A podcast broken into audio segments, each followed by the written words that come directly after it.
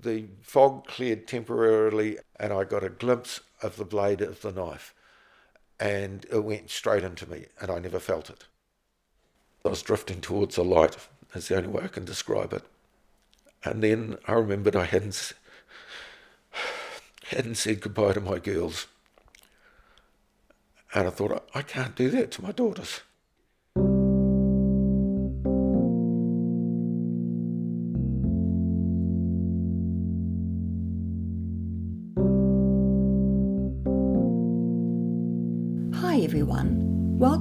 Episode 15 of The Lip. This is the story of police dog handler Bruce Howat and his faithful German shepherd, Cara. That was Bruce at the top of this track. The pair of them, man and dog, were a team to be reckoned with on the thin blue line of law enforcement back in the 70s and 80s, until one foggy winter's night when everything, and I mean everything, changed in one terrifying encounter.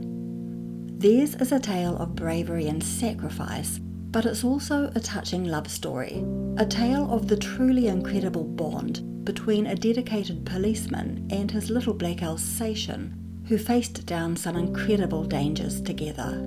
Please be warned, it does contain some disturbing details of violence.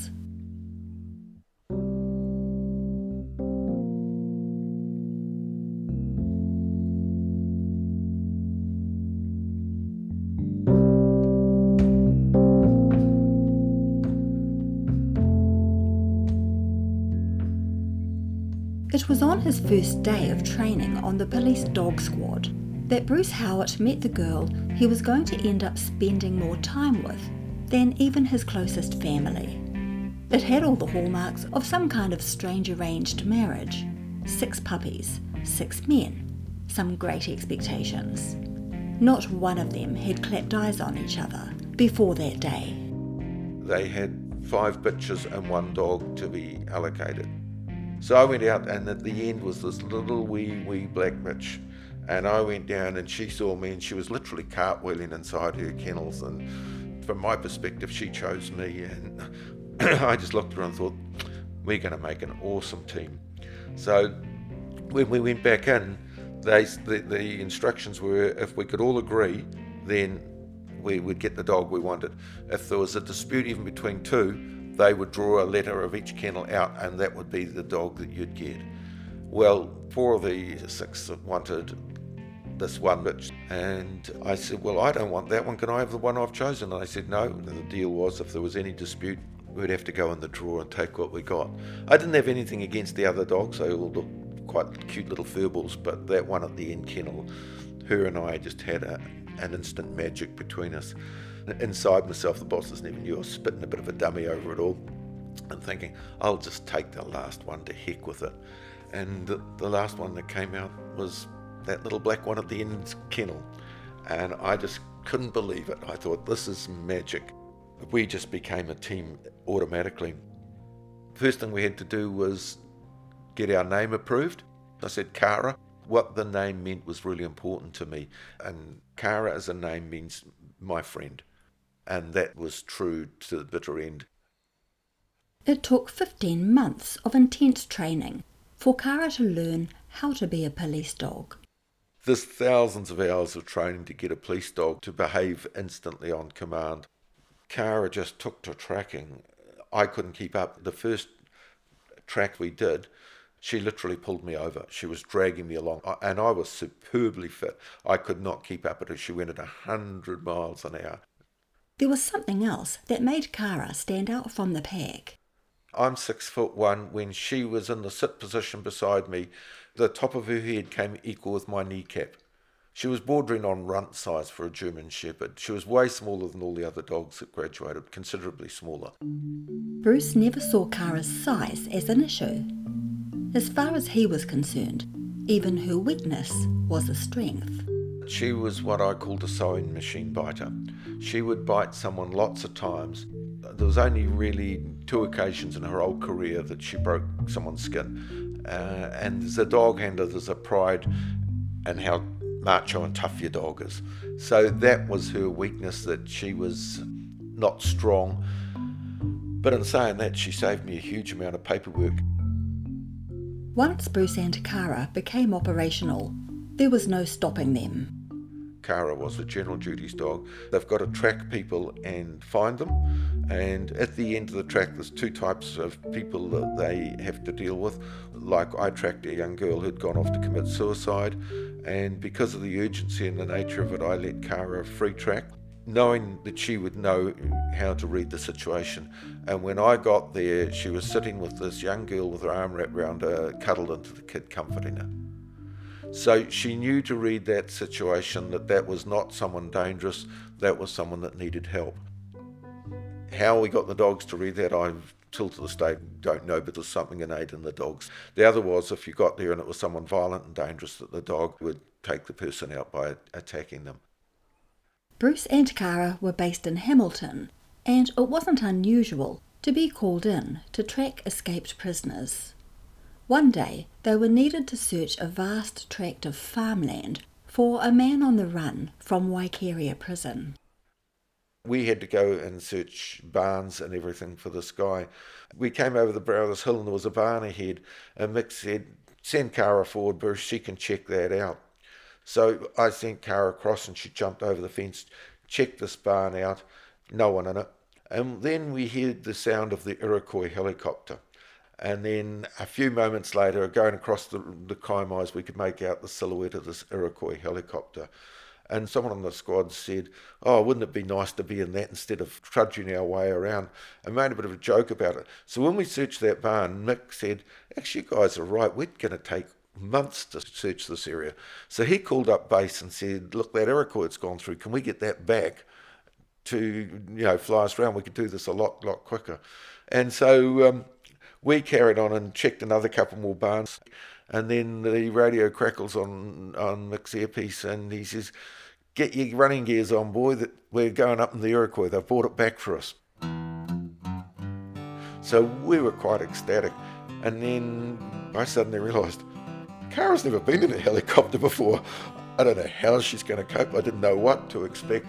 And I thought, well, a lot of police works bravado and bullshit and would rely on that. So when we got back to base, the Iroquois had landed and they'd taken the side doors off it, and this pimply faced, looked like a 15 year old pilot, it was Army, uh, was going to be the pilot.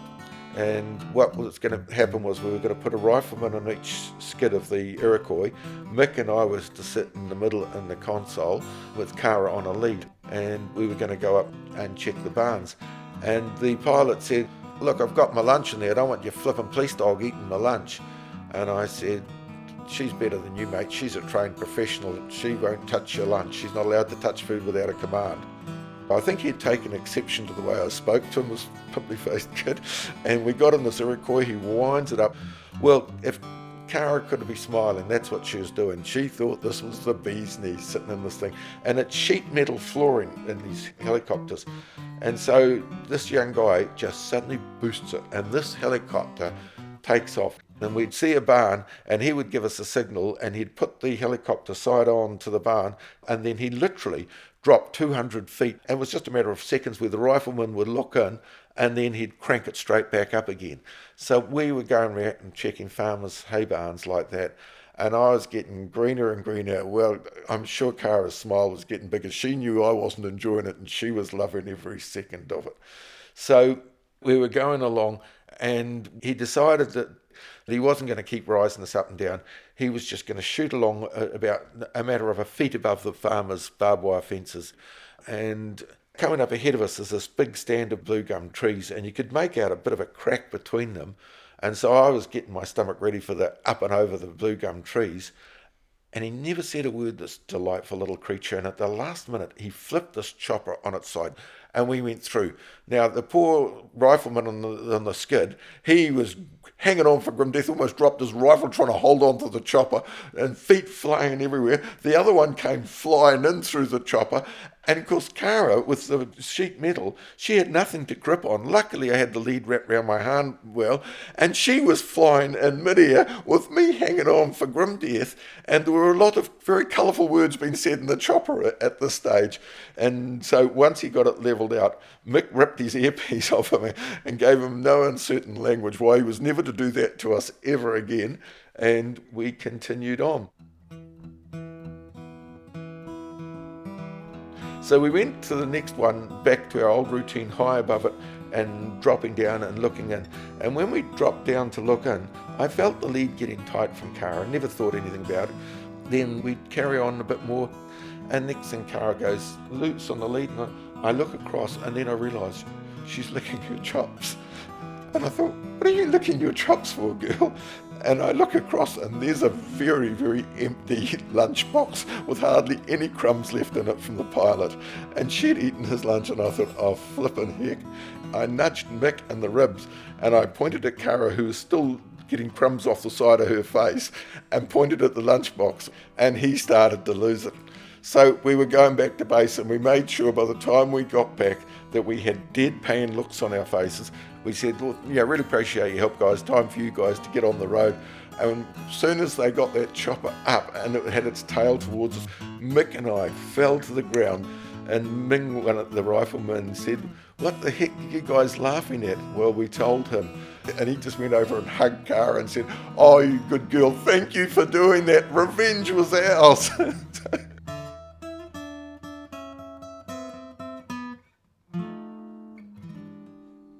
Just like their two legged colleagues, police dogs have a home life.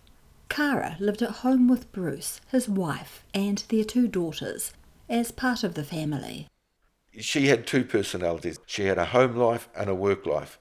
One night, Mum asked me, could I call in on duty and pick up something that she had for us? And so I called in, Mum and Dad, and I drove up their driveway and went and saw Mum. And she said, Have you got Cara in the van? I said, Of course I have, I'm working. Oh, come out and say hello. I said, No, Mum, you won't. She said, Yes, I will. She'd get upset. I said, She won't even know who you are. She said, Don't be silly. I said, Mum, she's on duty. The only person she knows when I'm on duty is me. She's a professional. Well, Mum wasn't going to have a bar of it, so she walked down the side of the van, and the van was rocking incredibly as Cara was going nuts, frothing at the mouth, roaring at her. So Mum's, oh, silly dog. And she opened the back door, and Cara was locked in her cage and biting the bars of the cage, trying to get at Mum. And she said, Cara, settle down.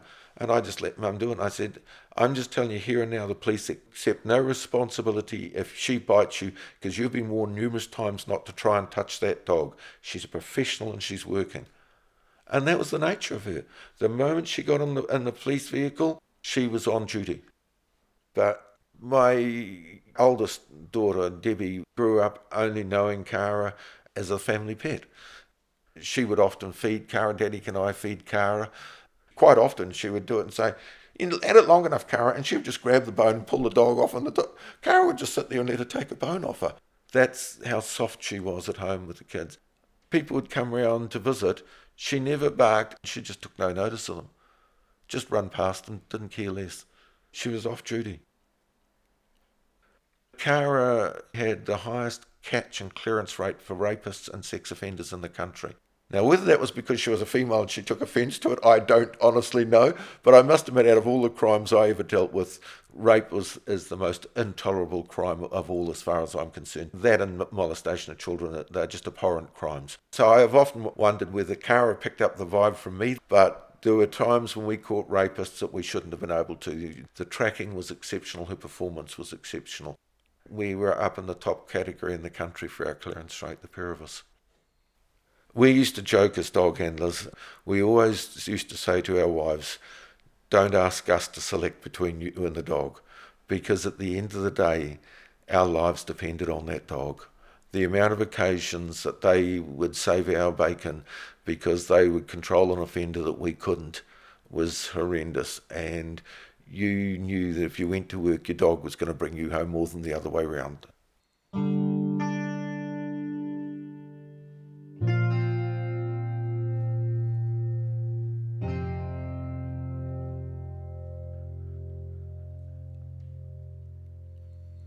But sometimes it was the other way around. One night, Bruce and Cara were called in to help the armed offenders squad, who'd received a tip off that a dangerous escaped prisoner was hiding out in a bush cabin on the Coromandel Peninsula. It meant walking a kilometre through dense forest in the dead of night. Cara, with her sharp eyesight and keen sense of smell, led the way. We got up to the hut, and it was about an hour to go, I think it was, until dawn. And we were sort of thinking, this is starting to get quite boring, you know, and it's starting to get cold as the Coromandel dew starts to come on. We were starting to shiver and thinking, we're going to last another hour or whatever time was left. There was no sign of the sun coming up. And Phil said, You getting bored, Bruce? I said, Sure am, boss. He said, You reckon? I said, Yeah. So he gave the signal for the troops to hit this place. And they did. We heard the back of the place go flying in, the front door flying in. They, they came out and said, There's no one in here, boss. And I it was then aware that Cara was pulling on my lead. And uh, I kept looking down at her and I thought, there's someone out the back there. That's a person. That's that's not a possum or a rabbit. She she knows there's someone out there. And I said, "Hey, boss, I think there's someone out the back here." And he he, he said, "Oh, don't be stupid, Bruce. They had no warning we were coming." I said, "You ever look at Cara?" So one of the boys dragged his torch out, and Phil said, "Oh, do you reckon?" I said, "Yeah, I do." He said, "Let her go." I said, "Cool." So I ripped the lead off her and thought this guy is dangerous. I'm not going to muck around. So I just gave her the attack command. Well, she went off like a scolded rabbit into the bush. And uh, so I'm giving her the command, and you're listening all the time and listening. I was expecting to hear a bark or something, and nothing's going on. And I could hear the bushes making strange sounds. So, you know, I, I said to one of the riflemen, Come with me. And we started to, to edge forward. And then I heard a sort of sound and I realised she was attacking someone. So then I was egging her on and said, Cara's got someone here, boss. And so um, what she was doing was her sewing machine biting, going over this guy with squillions of bites. And that's why she wasn't barking, because she was biting him. And this guy was just taking the bites because he realised that no one knew the dog had found him. And so we got in there and um, got him out, and we were going to wait out till daylight for an easier walk out. And I was sort of standing there, and Cara just lying down beside me, chatting with Phil and the other guys. And one of the AOS guys had his torch finished and said, Why are you bleeding, Bruce? I said, What are you talking about? He said, Why are you bleeding? I said, I'm not bleeding. You a bleeding idiot. And he said, Look, and he showed there's blood in the grass. And I looked down, and as soon as I saw it, I realised it had to be Cara because there was just too much blood and the offender had not been anywhere in, where we were. And so I just told her to go into the line position, flipped her over. Oh God, this upsets me to this day, what I saw on that wee girl. She had lost the pad of one of her paws hanging on by a solitary thread, and she was bleeding and bleeding, bleeding hard. I knew it was serious, really, really serious. We're in the middle of nowhere. So I screamed for the first aid kit and they brought it over to me. And I just got bandages and, and said, I'm getting her to the van. Can you call and get a, a vet for Thames called out for me, please? So I wrapped the wee girl's foot up as best as I could, and I was going to try and carry her, and then I thought yeah, she might be little we're too far, and this is going to she'll be dead from loss of blood. So I just had to let her run loose and do the best we could and walk and run as fast as we could get the two of us out. And when we got to the van, eventually I lifted her and put her in her kennel. It was about 45 minutes drive from once we got to the van to the vets at Thames. We didn't do it in 45 minutes. It was a hell of a lot less than that. I was crying by the time we got to the vets. I, I expected to open the back door and see a dead black dog in there. It was just gut ripping. I opened the back door of the van and it was, oh my God, it was just red everywhere. It had just sprayed everywhere through the back kennel, across the floor. There was just blood for Africa. So I just grabbed her and sprinted into the vet. She was still alive. You could tell when I was holding her that she was still breathing. And we got her in there, and the vet took us in and put her on the, the stainless steel tables. And she just sat there she just sat there And the vet was doing something, and I said, What are you doing? She said, I'm making a muzzle. I said, What the hell for? She said, I'm not doing work on that dog unless it's muzzled. I said, You're not muzzling my dog. She said, It's a police dog. I said, That's why you're not muzzling it. She will not harm you. I promise you, she will not harm you. She'll cause more havoc if you muzzle her because she's not used to that. She will be good for you. So I lay her down on the table so that the vet could get at her. The most painful bit is in putting an injection in for the local. She never flinched. She let the vet completely localise it, and then she just lay there and watched all the stitches go in and her pad being stitched back together and then we stood her up and um, she just licked the vet. The vet leaned down to her and she just licked her across the face. I said, That's my girl, son, thanks.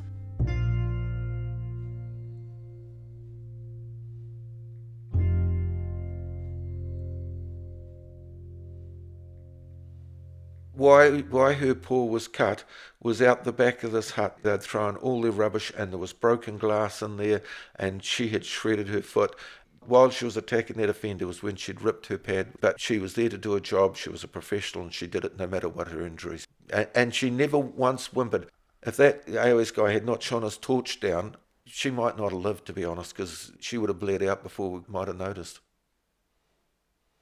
It wasn't the only time Cara needed Bruce's help. Again, it was a nighttime mission.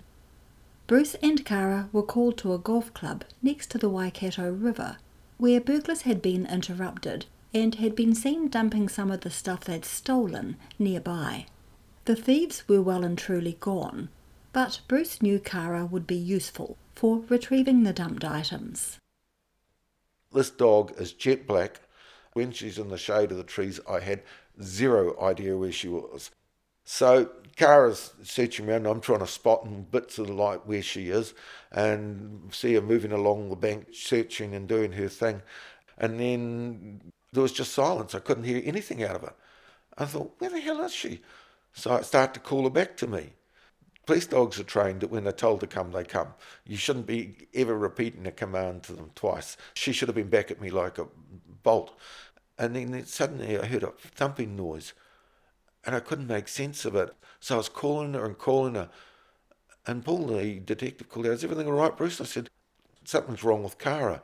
He said, What? I said, I can't find her. And Paul comes over with a torch and was shining around, can't see her, and I'm calling her and calling her. Now, at this point, the Waikato River flows through beside the Narrows Golf Club, and the cliff to the river, it would be 50, 60 feet at least.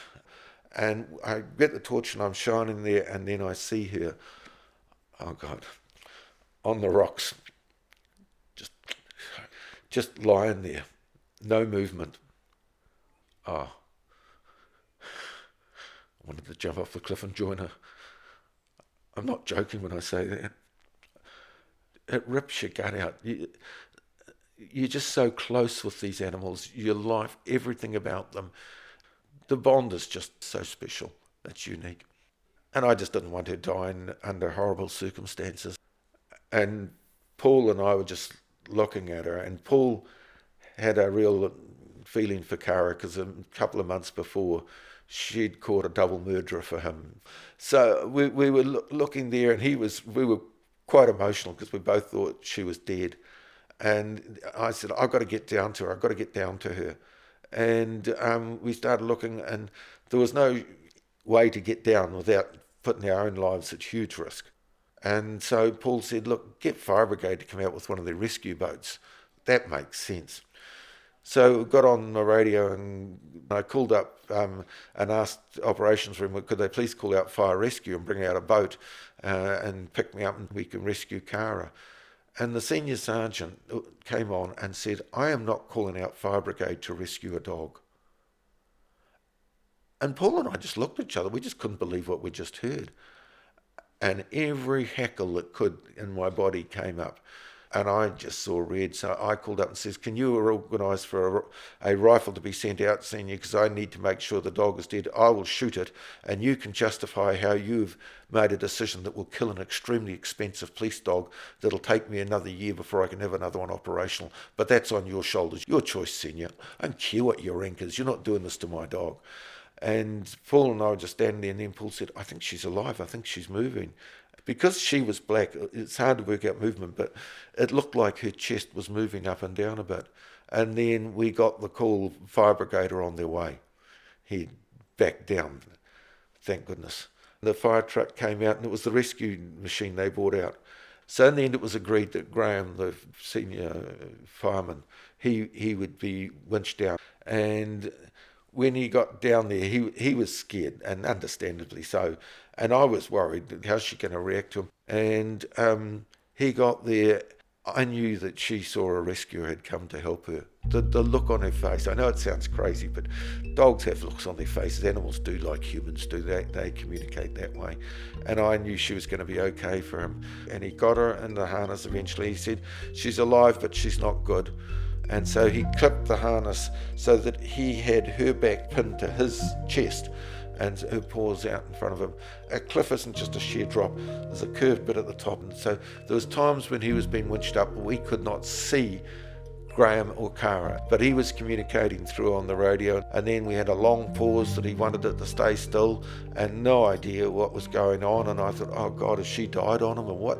You know, I'm just beside. I'm a sook when it comes to my dog, uh, and eventually over they come. And what had happened was when he was winching her up, the, the rope would twirl in the breeze of the wind and, and the river and everything. And he put himself between her and the bank so the dog wouldn't get any more injuries. And he sustained injuries himself to not let Cara get injured. So he came up over the top with, her, got her up and took her off and said, Graham, I'm taking her straight to the vet. He said, Go, Bruce. And I said, You're injured. He said, Don't worry about me. Go. I haven't done this for her to die. And I said, I agree. So I just roared that dog van all the way in. She had broken two or three of her ribs. She had ruptured her spleen. She had an amazingly black eye, which was easier said than done to find on a jet black dog. But if you pull the fur apart, she had a massive black eye, and she was off work for six weeks from that injury. Neither of Cara or I had seen Graham since that rescue night. We'd never seen him before that rescue night. When she was back on duty and we were back at work, we went to the fire station, jumped her up onto the bumper of a fire truck and had her sitting there. And then Graham walked around. Well, this dog went silly. I mean, she went silly. She recognised him. She wanted to jump and try and bear hug him and everything. That was the man that had saved her life, and she wasn't going to forget it. And I still got that in my scrapbook a beautiful photo of this big smiling dog leaning over her chin with this big pink tongue slobbering out of her mouth with excitement. It took us ages to get that. Her still enough for that photo. She was so excited to see him.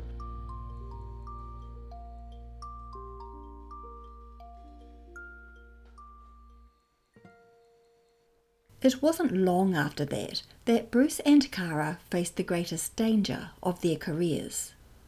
By then, Cara was getting old and was suffering from arthritis and hip dysplasia. She was in constant pain. She still went to work every day, but Bruce had been given another dog to train up so Cara could retire. In the end, retirement came much earlier than expected. It was a Sunday night in June 1983.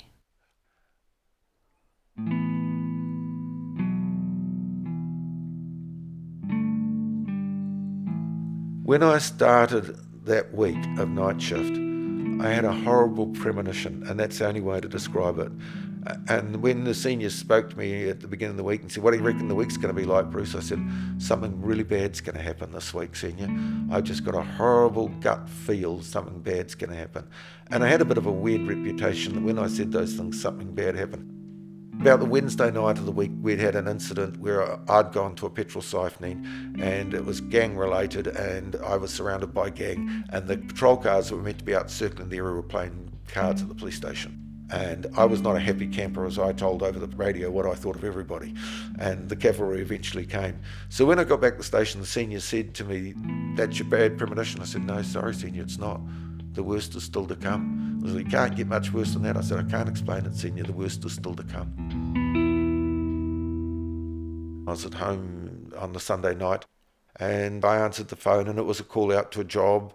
And um, Debbie looked at me with excitement She was four. Jackie, our youngest, was only a little baby.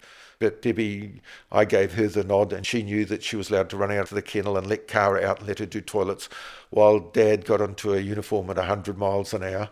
So I rushed out into the van, and I was off, blue lights going. My ex-wife would be holding little Jackie up at the window, and Debbie would be jumping up and down with excitement. I'd turn the blue flashing police lights on everyone on the street knew then to get the heck out of it because I was coming through at speed. So, you know, that was my last view was of my little four-year-old beaming from ear to ear, waving goodbye to Daddy. So we roared off into Hamilton, and I can't honestly remember what the job was all these years later. It was a fizzer. There was nothing there. Bruce returned to the station to catch up on paperwork. Crikeys, it must have been getting on towards 11 or 12 o'clock at night when the phone goes and it's the operations room, and there's a burglary in Garden Place in Hamilton, offender on premises. We went flying out the door and roared up to Garden Place. When they'd got to Garden Place, the patrol car had called up for dogs and they had their radios up full board. And the offender in the premises heard that and thought, oh, I don't want a police dog biting me. So he gave himself up. On his way back to the station once again, Bruce saw a young guy who looked like he was graffitiing the side of a building. Everything about him says he's up to no good. So I just drive the dog van over the wrong side, and in my head, I'm just going to tell him to grow up and clean up and go home, sort of thing. You know, I had no intention for stupidity like that to get into anything more complicated. Then, while they were talking, the guy suddenly scarpered. Bruce figured the only reason someone would run away from him was if they had something to hide. He's running down like a maniac.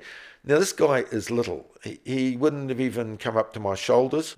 Certainly didn't meet my normal criteria for an offender. Cara's roaring her head off. So I um, decided to get her out, knowing she's not much good for anything, and put chase. So I was not the best at obeying all the rules. I hadn't radioed off. No one knew where I was. The only piece of police equipment I had with me was my handcuffs. We just jumped her out and thought, this is just stupid. What is this idiot doing? And put chase. And I thought, I'll catch him before she does. Well, we ran down Tisdall Street Hill towards Radnor Street, and it's very foggy. And so I just getting occasional glimpses of him towards the bottom. I thought, darkness is his friend and my enemy. You know, I thought, oh, this, this is just a pain in the proverbial. And I get down to the bottom and I have absolutely no idea where he is. And how long it was, it felt like eternity that Cara arrived. She was hobbling. She was not in a good condition at this stage. And um, she started barking at these bushes. So I told this young clown to come out, and he wouldn't. So I bent over to go into the bushes to get him and thinking, you ruddy nuisance, you're going to get locked up. You've really annoyed me. And so I leaned over to go into the bushes. And next thing, because I'm tall and I had to get down low to get into these bushes, he grabbed me and pulled me to the ground and we're fighting. And I thought, you stupid little turkey, you're too small to be fighting me. And, and we're fighting away. And I kept feeling them hitting me between my shoulder and my elbow and my left arm.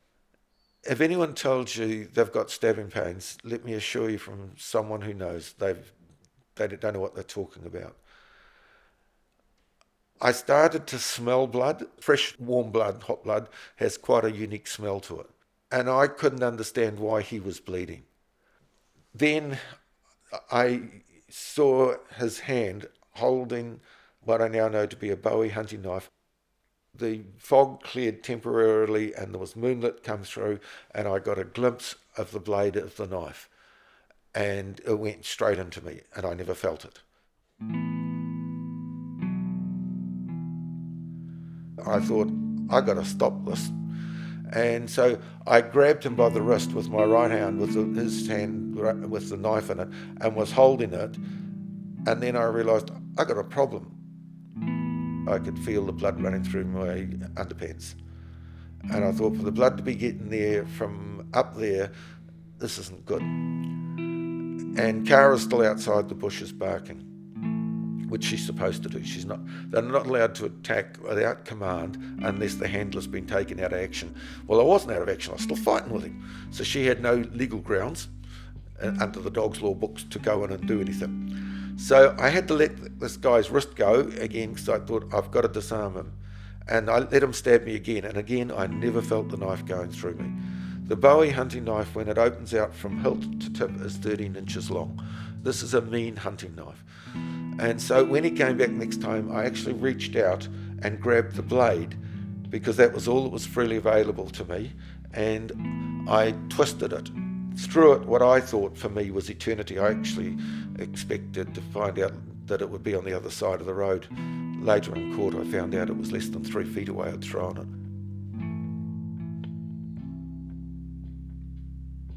Somehow, Bruce managed to handcuff the guy. And I knew I was bleeding really, really bad. It uh, still, it never registered with me anyway through this that my left arm wasn't working. And so what I was going to do in my head was pick him up by the belt because I knew he was light enough I could carry him, and I was going to carry him back up to the police station because we were uh, literally 100 yards from the police station. I got out and I picked, stood up, picked him up by his belt. Whether I took one or two steps, I don't know, but all I know is that that was it for me, and I went down unconscious.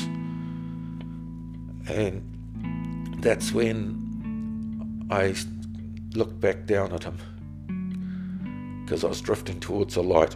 That's the only way I can describe it. And I looked back down at him handcuffed on the side of the road, and Cara was already in with him. And then I remembered I hadn't hadn't said goodbye to my girls. And I thought, I, can't do that to my daughters.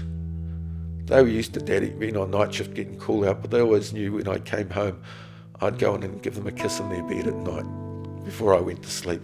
I always did that. Even if I hadn't been called out, I'd still do it. And so I had to go back for my daughters.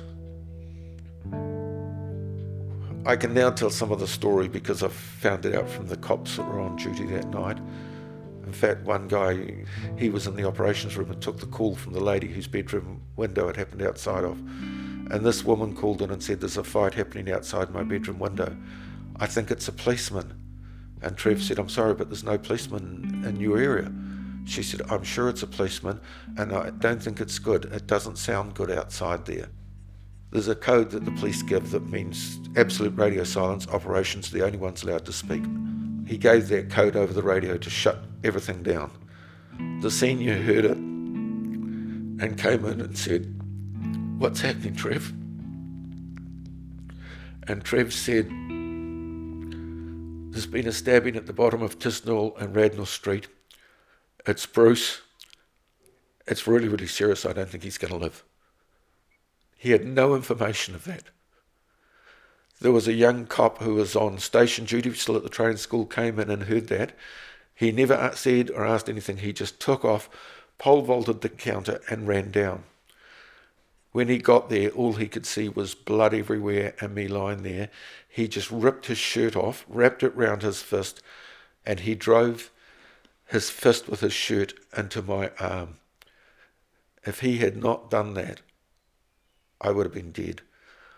I was, according to all accounts, by the time I got to the hospital, down to less than half a pint of blood left in my body. From the guy's perspective, I wasn't going to see the night through. For three, four days that I was in intensive care, none of them thought I was going to live. When I came round and was conscious, uh, the first thing I asked after was Cara. Cara had not eaten the whole time I was in intensive care. She loved her food, but she would not eat. And they were getting beside themselves. No one knew what to do, how to get her fed. And they knew that she needed to know I was alive. There were conspiracy theories going on with the nurses to bring her up the stairwell of the hospital for her to see me through glass doors. And I said, No, you can't do that. Just when you go home, tell Cara that the boss said she's to eat told my wife, just tell her that. When my wife went home that night, she said, Well, the boss has said you've got to eat. And she did. Uh, I, I think I had about two weeks in hospital. I'd lost the use of my um, left arm because there's a thing called the radial nerve had been severed. It was touch and go surgery. There was worse than 50 50 odds of me getting the use of my arm back, which, thank goodness, one thing went right. I got the use of my arm back. When I was in hospital, it obviously got a lot of media coverage. I wasn't interested. My only thing I wanted to see was my daughters. But from floor to ceiling were cards and letters from people wishing me well. I had about half a dozen from guys I'd locked up during my career, and I had three from guys that Cara had caught, showing there was no malice, and they were asking after her as much as they were asking after me. I was off duty for two months on sick leave, trying to get myself as fit as I could.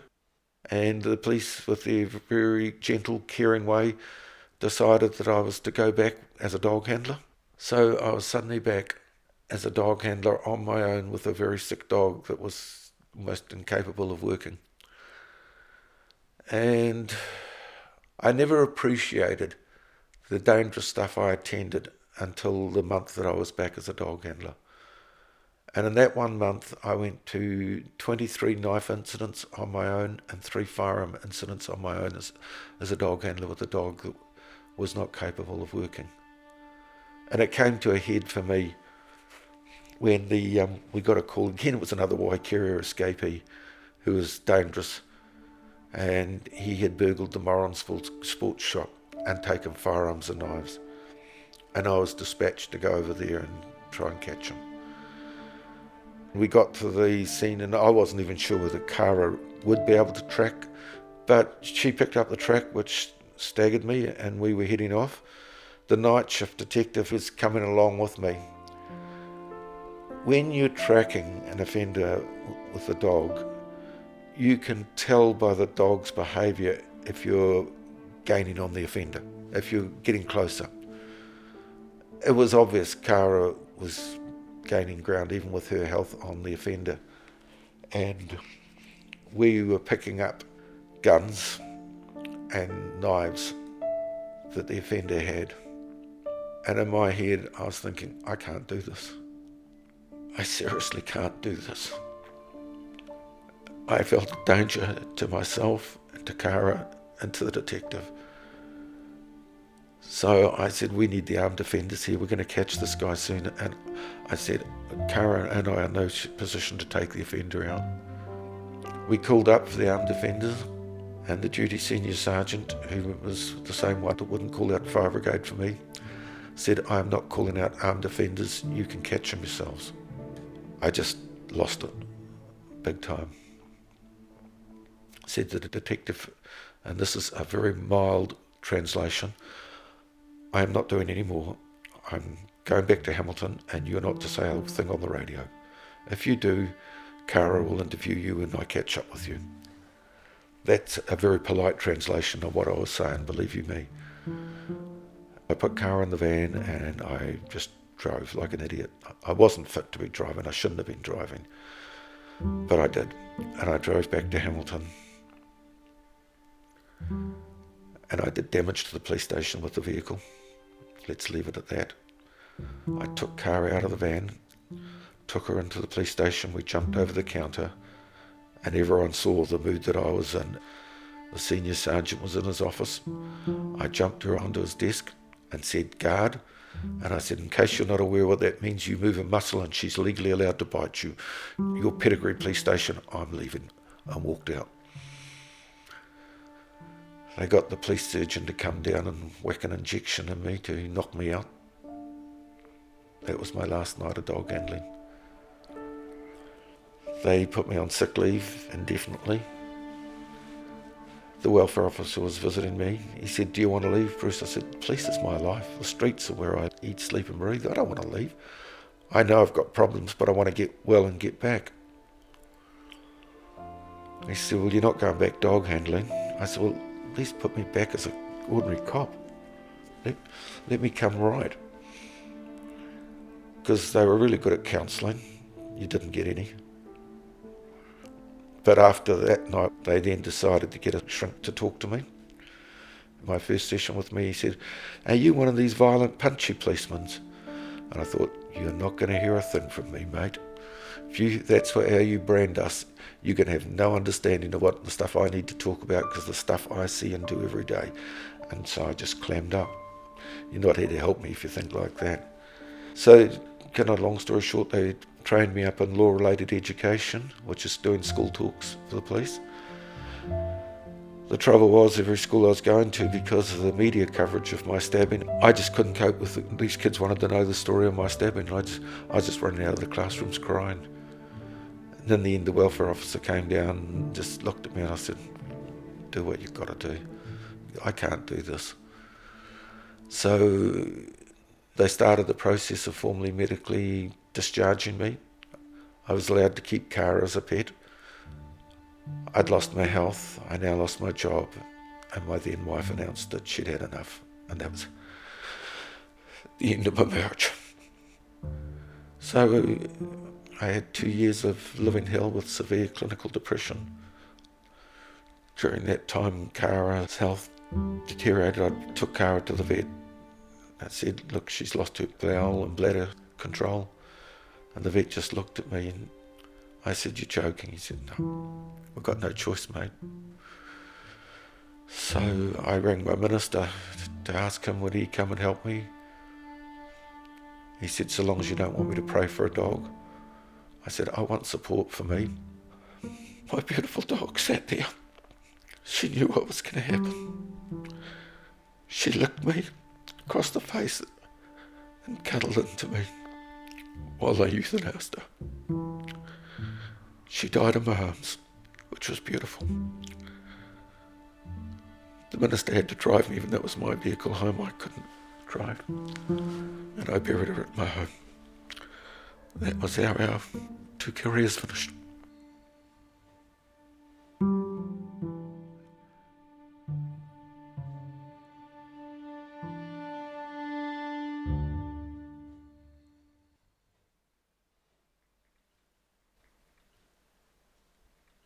That was the end of Cara's story.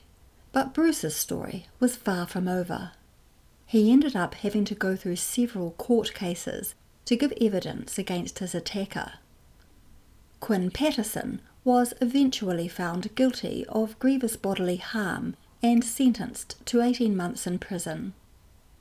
After being discharged from the police, Bruce went to university, got himself a master's degree, and while he was there, he met his second wife, Soraya.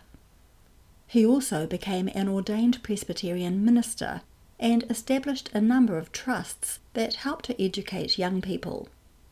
If he'd suffered his injuries a decade or so later, Bruce would most likely have been diagnosed with post traumatic stress disorder, a psychological response to frightening experiences that causes survivors to relive the traumatic event over and over again. Without the help he so clearly needed, his recovery took almost a decade. By last year, though, it had been 34 years since everything shook down between Bruce Howat and Quinn Patterson. A long time by anyone's book. But as it turned out, Quinn Patterson wasn't done with wrecking lives. Police and Armed Defenders Squad arrived and discovered two uh, deceased uh, women. A man was also uh, had been shot and uh, is currently in Whangarei Hospital. On June the 26th last year, property manager Wendy Campbell and her daughter Natanya went to a house in Whareora near Whangarei for a routine house inspection.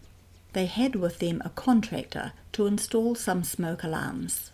The person who lived at the property was Quinn Patterson. And as the trio parked their vehicle and walked towards the house, Patterson reached for one of the many guns he had at his disposal. Something inside his mind had snapped that morning, and before his visitors got to the front door, he opened fire. The two women were killed instantly. The contractor was also hit but he managed to scramble to safety. When the police arrived, Patterson opened fire on them too. Then all went quiet until orange flames began to flicker and a thick fog of black smoke started to pour from the house. Knowing the shooter was most likely still inside, the emergency services had no choice but to stand and watch the house burn to the ground. On the morning that all of this was unfolding, it was like Bruce had somehow been psychically plugged in to his old adversary. I was working for a trust I'd set up in Rotorua and I was driving to Tikuri High School. And I was driving around through the back roads around through the lakes of Mangakino and that area. And I had a horrible feeling come over me. The guy that stabbed me, Quinn Lorne Patterson, I've never forgotten his name. When he got released on parole, he told the prison officers that one day he was going to come back and finish me off for what I did to him.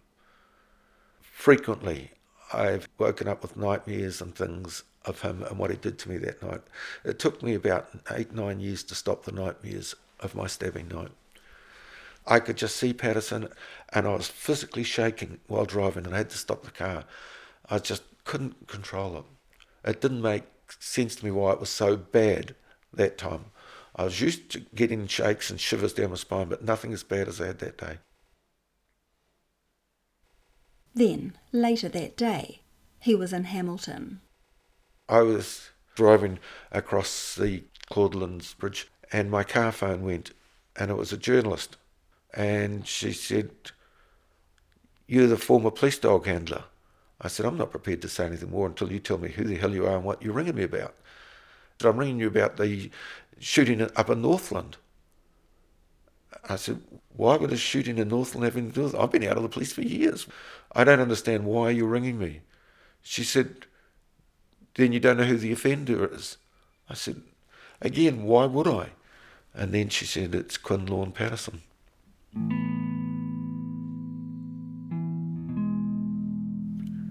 And I lost it on the bridge. I had a hell of a job to get the car off the other side of the bridge and pull it up and stop it because I just I just started crying, shaking like a leaf.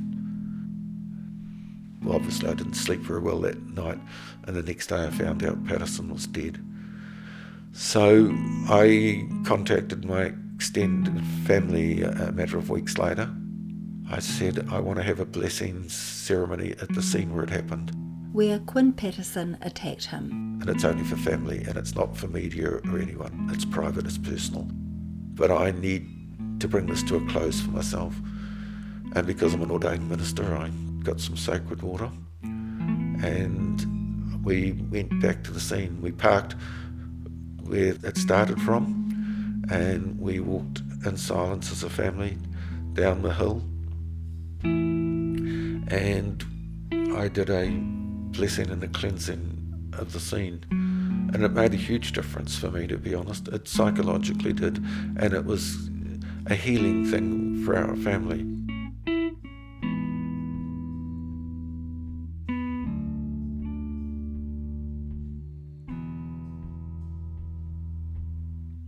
Patterson's charred remains were found inside the house in Whareora after the siege was over. These days, Bruce says he's no longer haunted by what Patterson did to him. The cleansing ceremony did its work. But not a day goes by when he doesn't think of Cara. When I left the police, a friend made a um, model of her, and it still sits at the entrance at every house I've lived at. I walk past it every day, say good day to her. I've never, never had a day where I don't think of her. I just can't not. You know, it's been painful to tell of her and Druce like it's painful to tell of mine. But, you know, there's some glorious catches that we had together. I don't have to close my eyes to remember. There was a lot of fantastic times with that little wee dog.